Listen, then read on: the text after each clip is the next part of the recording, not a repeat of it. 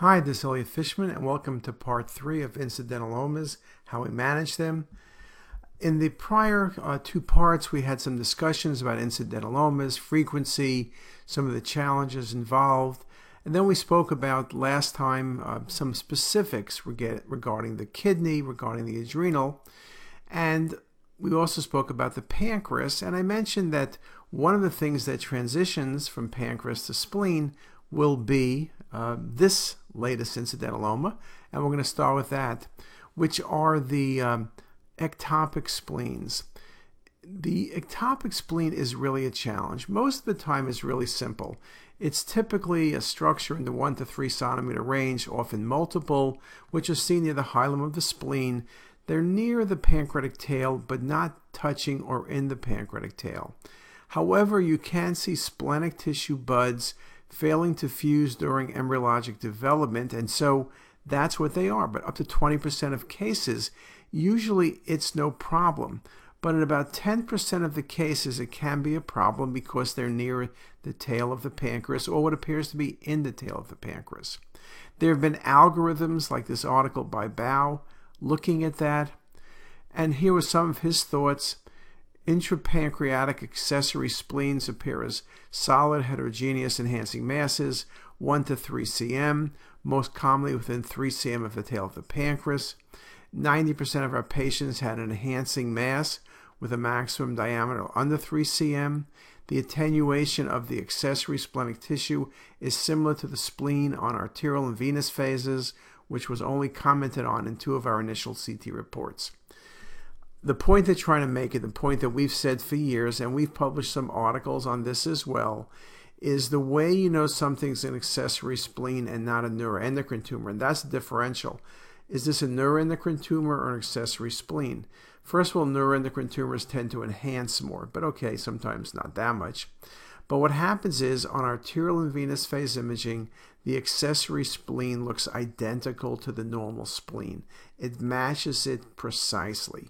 Neuroendocrine tumors don't do that. So that becomes very, very important. Again, the key thing is you don't want to operate on somebody who does not have a neuroendocrine tumor and simply an accessory spleen. Now, we've spoken a decade ago about incidentalomas. Unexpected splenic lesions are commonly seen on CT and can pose a diagnostic challenge to the radiologist and the clinician. When we look at the differential, most splenic lesions are going to be benign. Yes, lymphoma can involve the spleen, but it's a different appearance and you usually have other organ involvement. And yes, you can have splenic abscesses, but the patients are febrile. And yes, you can have METs, but it's rare to get only splenic METs. Think melanoma, you have multiple other organs involved. Incidental lesions are most commonly cysts, hemangiomas, or hamartomas, though infarcts can also be one of the findings. There are a range of other lesions in the spleen. The majority are going to be vascular. Some of them I think we can recognize easily, like hamartomas. Extramedullary hematopoiesis is super rare, but then it's a huge spleen and it has bony findings as well. And things, of course, like angiosarcomas are hypervascular, the patient's sick. METs, the patient often has other findings. So again, there's a big differential in splenic lesions, but I think we can do well. Now, one of the more common things, congenital cysts, water density, they can be large. At times they have to be resected because they cause mass effect on the stomach. Usually it's an incidental finding and it's a leave alone lesion. Splenic hemangiomas are the most frequently occurring benign tumor of the spleen. You often can see them as small with ring like enhancement. Unlike hemangiomas of the liver, it's rare for the hemangioma to have peripheral puddling and central filling in. Most hemangiomas are small, they're often multiple, but they can be solitary and they can be larger. I like splenic hamartomas because they tend to bulge the spleen out. I've seen them often called malignancies, and I've been able to help people not get biopsies or surgery by saying, aha, this is a hamartoma. They occasionally occur with things like tuberous sclerosis or Wiskott Aldrich syndrome, but that's exceedingly rare. Most hamartomas are easy to recognize. Again, the reality check. It's kind of like the adrenal. Most splenic lesions are benign. Most of them are followed conservatively. Biopsy is rare. It does not help to usually do an ultrasound or an MR. If you can't figure it out in CT, you're not going to figure it out. And the problem is there are no new CT techniques. Dual energy hasn't helped. We're working on cinematic rendering. Perhaps that will help. But there's not been a whole lot of new things. But when I look at a splenic lesion, history is critical. Does the patient have lymphoma? Are there other organs involved? Are the lab tests abnormal? Are there other CT findings? Lesions can be solitary or multiple. Just because it's multiple doesn't mean it's not benign. Most cysts are multiple. Hemangiomas are commonly multiple. Hamartomas are usually solitary. And again, looking at other CT findings, if there's a liver filled with tumor or there's Mets in the small bowel and mesentery, then the splenic lesion likely is going to be benign. Clinical history is everything. Prior infarcts, prior endocarditis, history becomes very, very important. Siewert, their comment, they looked at incidental splenic masses on CT and whether they need to work them up. Their, their findings were in an incidental splenic mass, the likelihood of malignancy is under 1%, so follow-up of incidental splenic masses would probably not be indicated. Okay? So again, if the patients are asymptomatic, splenic lesions in general are leave alone lesions, though that's not always the case. In this article, the incidence of malignant splenic masses were 33% in the malignancy group, 8 in the symptomatic group, and 2 in the incidental group. So the incidental group consisted of a new diagnosis of lymphoma and Mets from ovarian cancer. But again, once you have known primary tumors, it's much easier to assume or think the, the splenic lesion is going to be malignant is that incidental splenic lesion with no history of malignancy that is basically a leave alone lesion. And Siewert makes the point in patients with an incidental splenic mass identified in imaging and with the absence of a history of malignancy, fever, weight loss, or pain in the left upper quadrant, such masses are highly likely to be benign regardless of their appearance Additional imaging or follow-up is not warranted, even the mass, even if the mass does not look like a pancreatic or splenic cyst, let's say a splenic cyst. Further workup is only needed if the splenic mass is seen in conjunction with other findings worrisome for malignancy. So let's look again a little bit closer. Accessory spleens, 16% of cases, 2 cm or less, match the normal spleen in enhancement, but can be a great simulator. Remember, not every uh, accessory spleen is near the spleen. If you have a ruptured spleen and splenosis, you have it every. It could be anywhere, but then it's not that difficult because you know the patient does not have a normal spleen. But sometimes you see uh, accessory spleens in the pelvis, on the omentum, in the right lower quadrant. Again, it can simulate things in the pancreatic tail. There's a number of different findings. But again, we follow the rule accessory spleens enhance like normal splenic tissue on arterial and venous phase imaging. So here's a good example. There's a lesion in the tail of the pancreas. What is it? It's vascular, could be a neuroendocrine tumor, but on the arterial phase, it enhances just like the spleen, right? Another example, here's a lesion off the tail of the pancreas, but maybe it's coming from the tail of the pancreas.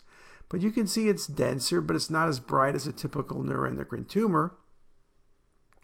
And it looks just like the spleen, an accessory spleen. Here it is again as we go from arterial to venous phase imaging. You can see how the lesion changes with the spleen. And here it is again on coronal views. Now, when you talk about intrapancreatic accessory spleens, they're usually anterior. When things are posterior, it's usually going to be accessory spleens. Another case, here's a patient um, with a mass which looks like it's in the tail of the pancreas. Look at the difference in texture and density between the tail and the body and head of pancreas. Well, when you look at this, it looks identical to the spleen, both in terms of texture and density. Here it is again. Look how it enhances identical to the spleen. Now, you could be brave and say, I can't rule out a pancreatic mass, but if you recognize it's splenic tissue, you become a superhero saying it's a leave alone lesion. And look how nicely you see it here and you could see it as it washes out. So again, it's not an easy diagnosis sometimes, and if you don't think about it, it's very easy to go down the tubes, but it's something you need to speak about. Now I mentioned the big three of benign tumors. Splenic cyst, that's easy. You can get cystic mets from ovarian cancer, but then it's more implanted on the surface and it has nodularity and thickening. Cysts can calcify. The other thing that can calcify are old um, hematomas. Okay? But dense calcification like that, you know it's a leave alone benign lesion, coronal plane as well. Cysts can be multiple. You can see that here. Hemangiomas, as we mentioned, they do occur in some syndromes like Klippel-Trenaunay-Weber. But again, occasionally they behave like hepatic hemangiomas, but that's rare. Most of them are going to be hypodense or hyperdense. They may have punctate calcification. Here's kind of a nice ring-like hemangioma. Now, we mentioned before that you want to look also at other organs. And so if you see splenic lesions, this was an incidental finding. You also saw liver lesions. Perhaps this could be lymphoma, and surely it could be, but the patient really wasn't sick. When I see lots of splenic lesions and lots of liver lesions as an incidental finding, I got to be thinking about sarcoid, which this in fact was. Sarcoid usually involves the liver and spleen, but in this case you can see it may only involve the spleen.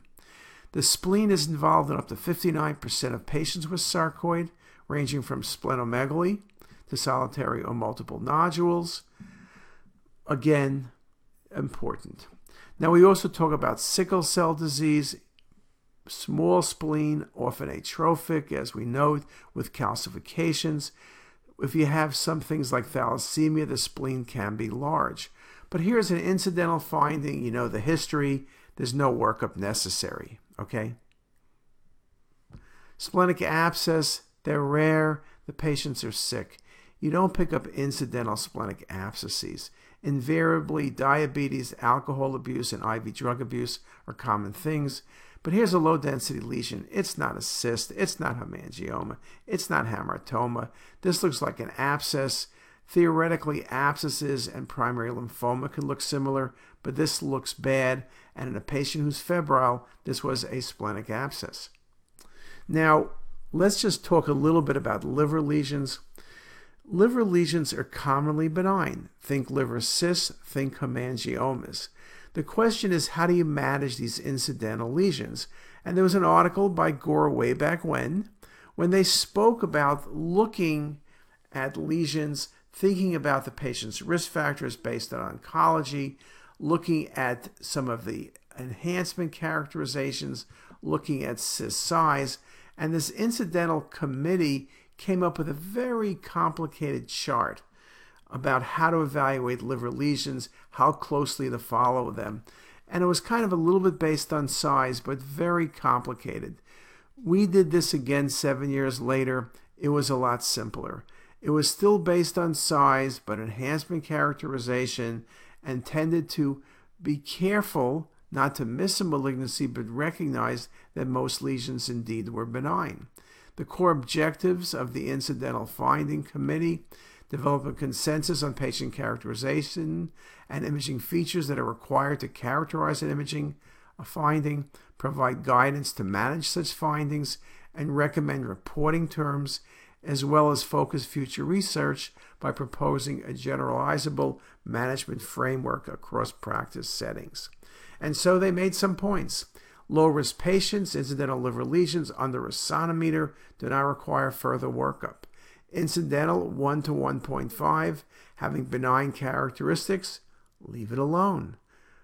If it's over 1.5 or the 1 to 1.5, but it's suspicious, do an MR for clarification. In high risk patients with incidental liver lesions under a CM, depending on the situation, careful CT follow up or MR would be necessary. But again, can you determine what the lesion is? Also, in terms of management, if it's pancreatic cancer and the patient has vascular encasement, the presence of liver is not going to matter, and perhaps you don't need a second study. But if the patient is resectable and the only thing is this 8 millimeter indeterminate lesion, then MR can be very helpful. So it's simple lesions, cysts, classic hemangiomas with peripheral puddling, and in this case, over 5 cm, a giant hemangioma, filling in over time, or the classic pattern of FNH, homogeneous central scar becomes iso is the same density as the IVC and washes out so that within three minutes or four minutes it can be nearly isodense, even a six centimeter mass like this. We talk about other lesions incidental, hepatic adenomas. Often hepatic adenoma versus FNH is a challenge. Hepatic adenomas are important because they're not benign. They're considered premalignant. They also can spontaneously bleed. Hepatic adenomas can look very similar to hepatomas, like this case, has a pseudocapsule, has what looks like neovascularity. Here's a hepatoma just to compare it to. Doesn't look that different, just a bit smaller. Again, with hepatomas, neovascularity. If you see a mass, you want to do a MIP imaging. You can really pick up the peripheral enhancement of hemangioma, but you also can pick up the neovascularity of hepatoma, but you also can pick up the central vessel of focal nodular hyperplasia. The last thing I'll comment on is adrenal cyst. And this is something also that's had a lot of redo recently. Again, how do you manage adrenal cysts?